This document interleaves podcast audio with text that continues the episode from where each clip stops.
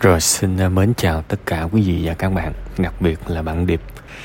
À, đầu tiên là cảm ơn bạn đã tin tưởng và gửi phần tâm sự trong bữa nay và tôi cũng rất là chia sẻ với bạn. À, có một lần tôi tò mò tôi vào những cái à, group có cái chủ đề về đi làm nhân viên này nọ đó các bạn thì à, thật là bất ngờ những cái câu chuyện giống như bạn nó xảy ra rất nhiều tôi vào những cái group đó lâu rồi trước khi cái tình trạng sa thải uh, nhân viên trong lĩnh vực công nghệ xảy ra thường xuyên như bây giờ trước cái đợt đó nữa. Nhưng mà thường thường đối với tôi khi mà một cái môi trường nào đó tiêu cực quá đó thì tôi vô chắc được ngày hai ngày tôi ra. Thì đó cũng chính là cái tâm trạng của tôi khi vào cái group đó. Tôi vào hai ba group lần nhưng mà tình hình chung là như vậy. Tôi mới phát hiện ra à hóa ra các bạn đi làm và các bạn bị quỵt lương rất là nhiều. Và các bạn cũng đã từng bị quỵt lương á các bạn ấy cũng hành xử y như bạn, cũng đi đòi, và xong là bất lực. Và có người thì họ cây cú, thì họ làm mấy cái fanpage, họ up hình của những cái người tổng giám đốc lên, chạy quảng cáo này nọ để mục đích bôi nhọ và đòi lại được tiền. Thì thực ra đó cũng vẫn là một cái cái nỗ lực tuyệt vọng để đòi lại cái tiền công sức mồ hôi nước mắt của mình. Ngày nào tôi vô mấy cái group đó, tôi cũng thấy những cái sự việc này xảy ra. Kèm theo đó là những cái lời nặng nề, chửi rủa, mất niềm tin vào cuộc sống. Tôi hiểu rằng à hóa ra bây giờ người ta dễ giận dữ đến thế thì thực ra đằng sau đó có rất nhiều lý do để người ta giận dữ. Có người ờ, đi làm ờ, thì ờ, công việc đàng hoàng tử tế, nhưng mà stress, đồng nghiệp drama này nọ cũng làm người ta giận dữ.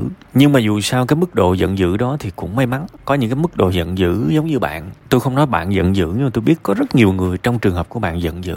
Và một cái thế giới mà trong cái sự kích động liên tục như thế thì chẳng trách là tại sao bây giờ người ta lên mạng, người ta chửi nhiều đến thế? Thì tôi nghĩ là một phần nó đến từ những cái uất ức, đau lòng.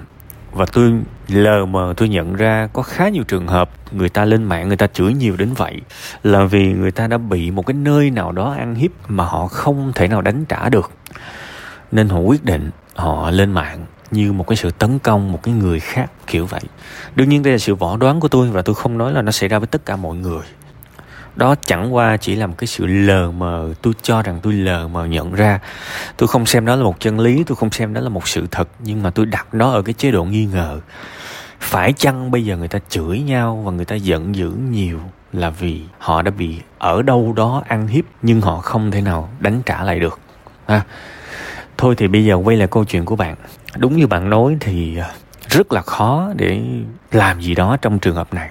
Tôi chỉ có thể nói là nếu giả sử mình bị một cái việc gì đó mà mình không làm gì được, thì thôi, cách tốt nhất là hãy cẩn thận để nó không lặp lại.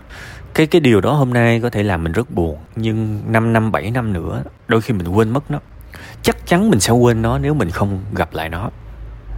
Gần như là như thế, giống như tôi có một cái đợt tôi đã, tôi tôi lên tiktok và tôi xóa cái cái tài khoản của mình. Cái rất lâu rồi. Và kể từ đó trở đi, hầu như tôi không có, trong đầu tôi không có từ, không có nghĩ tới cái việc quay trở lại tiktok, chơi. Một năm, chắc khoảng 5 hay 10 phút gì đó, tôi vào tôi xem thử xem chuyện gì đang xảy ra. Trên đó, lâu lắm là 20 phút, rồi thôi tôi ra. Bạn biết chuyện gì xảy ra không? Tôi quên mất là tôi xóa cái cái kênh tiktok của mình luôn. Và nó gây ra một cái hậu quả là trong một cái clip gần đây, tôi có nói với mọi người là tôi không có chơi tiktok nữa, mà tôi chỉ tạo ra một cái nick có cái ờ, nickname là a cộng web 5 ngày để mà giữ cái cái cái tài khoản đó. Và ngoài ra tôi không có chơi. Mà tôi quên mất là tôi xóa lâu rồi các bạn. Và cái việc tôi xóa lâu rồi á, thì có một ai đó sẽ đăng ký cái nick đó. Thì khi mà tôi nói cái câu đó, tôi vô tình tôi quảng cáo cho một cái một cái thằng nó mạo danh tụi tôi, nhưng được cái nó lấy cái cái cái ID trên TikTok là web 5 ngày luôn. Tôi tôi lẩm cẩm tới mức đó các bạn mà thực ra, thiệt thiệt ra cái điều này nó nó gần như là một cái quy luật của tâm lý thôi, cái gì mà mình, nó không có trong đời mình. Cả năm nó không xuất hiện, nó không suy, nó không mảy may trong đầu mình thì chắc chắn mình, thường mình sẽ quên nó. Đó là lý do mà mấy ngày trước tôi tôi phải đăng một cái post ở trên Facebook để nói với mọi người rằng hiện tại là tất cả video trên TikTok của, có cái giọng của tôi là video chôm chĩa hết bất kể cái ID của nó là cái gì, bất kể cái nick nó là cái gì, để mà đính chính đó mà. Thì cái nguyên lý này cũng có thể xảy ra với cuộc sống của bạn, đó là khi mà cái điều này không lặp lại nữa, thì chắc chắn bạn sẽ quên mất nó, bạn quên bén nó luôn. Nó không có không có thể nào xuất hiện trong đầu bạn được nếu nó không lặp lại lần thứ hai. Thường nó sẽ là như vậy. Nên tôi chỉ có thể nói rằng, hãy cẩn thận hơn với việc tìm hiểu và nghiên cứu công ty khi mà mình đi làm. Rõ ràng, đây là một cái hậu quả không mong muốn nhưng nó cũng có một cái phần xuất phát từ việc mình quá cần việc và mình quên mất cái việc check công ty. Khi mà nói cái điều này có thể nhiều người sẽ nói, ôi, bây giờ đang thất nghiệp, đang đối gần chết, có việc là may lắm rồi. Nên thôi, cứ làm, check cái gì mà check, đúng không? Nhưng mà thực ra các bạn thấy không? Khi mà sự việc vỡ lẽ, các bạn sẽ thấy là thà là check mà không có đi làm. Còn hơn là nai lưng ra đi làm mà không được trả tiền. Thì cái nào tệ hơn? Nên hãy kỹ lưỡng hơn khi mình làm việc. Thà là mình không có việc ở nhà, mình đi chạy xe ôm. Còn hơn là mình bỏ công sức chất xám ra, để rồi mình bị quỵt, đúng không? Nên sự việc đã xảy ra, chúng ta không thể nào xóa nó được. Mà các bạn thừa biết là đi theo đuổi mấy cái mấy cái mà đòi tiền, mấy đồng kiểu này, rất vất vả, bạn cũng thừa sức hiểu.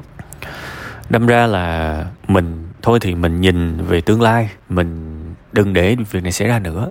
Bằng một cái thủ thuật nhớ đời luôn là hãy check công ty check thật kỹ công ty đó về à, lịch sử về có bị phốt hay không về tình trạng hoạt động. Đại khái vậy. Và khi mình thấy có những cái sự nghi ngờ nhất định đừng làm. Và kể cả khi mình tới mình phỏng vấn này nọ hợp đồng công ty này nọ cái gì thắc mắc mình hỏi các bạn đừng có sợ người ta người ta cho các bạn nghĩ về các bạn hỏi. Người tử tế không ai làm vậy cả. Nhân sự tử tế không ai làm vậy cả. Người ta trao đổi rất thẳng thắn. Đôi khi người ta thích như vậy nữa. Nhưng mà rất nhiều người trong các bạn đi làm rất là sợ hỏi cái người phỏng vấn hoặc là bộ phận nhân sự. Các bạn sợ hỏi lắm. Như thế là các bạn hỏi, các bạn sợ người ta phật ý và họ đuổi bạn đến nơi.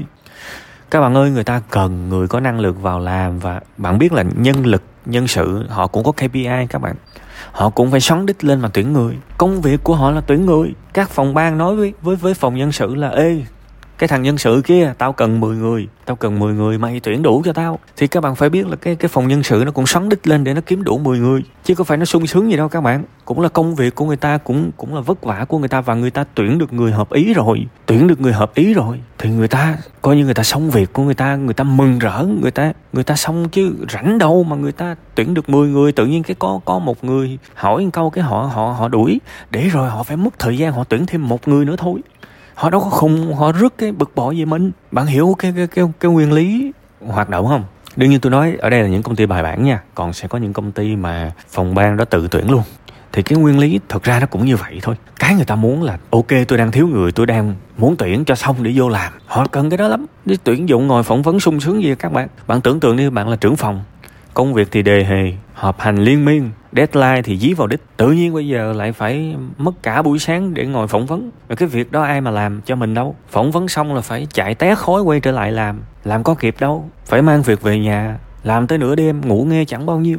Ai mà ham ba cái cái tuyển dụng đâu? Đúng không? Người ta tuyển được, người ta mừng lắm các bạn. Chứ không phải là vì một câu hỏi của các bạn. Người ta đuổi bạn đâu. Người ta đuổi bạn để rồi người ta dành thêm một vài tuần để tuyển thêm người nữa à. Họ ngán cái việc đó gần chết. Bạn hiểu với tôi không? Nên, đừng có tư duy. Theo kiểu mà mình lấn cấn một cái điều gì đó trong đầu mình không dám hỏi. Đừng. Phải tự tin lên. Còn với những công ty nào hay là người phỏng vấn nào mà khi mình hỏi thẳng thắn về một cái việc gì đó mà họ ghét mình, họ khịa mình, thì thôi tôi nói thì các bạn nghĩ sớm mừng cho các bạn.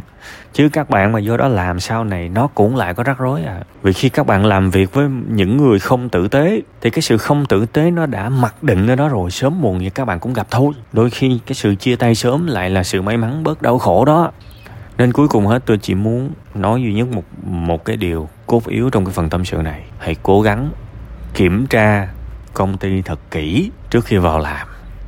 Vậy thôi. Ha mình khắc khe với họ y như là cách họ khắc khe với mình. Đó là sự thật. Và chẳng thà là không có việc, còn hơn là đi làm, công sức, xương máu của mình rồi cúng cho người ta quỵt. Điều đó nó cay đắng và nó gây bất mãn rất nhiều. Nó làm cho mình nhìn đời khác đi hẳn luôn, tiêu cực hẳn luôn. Không nên như vậy nha. Cố gắng lên.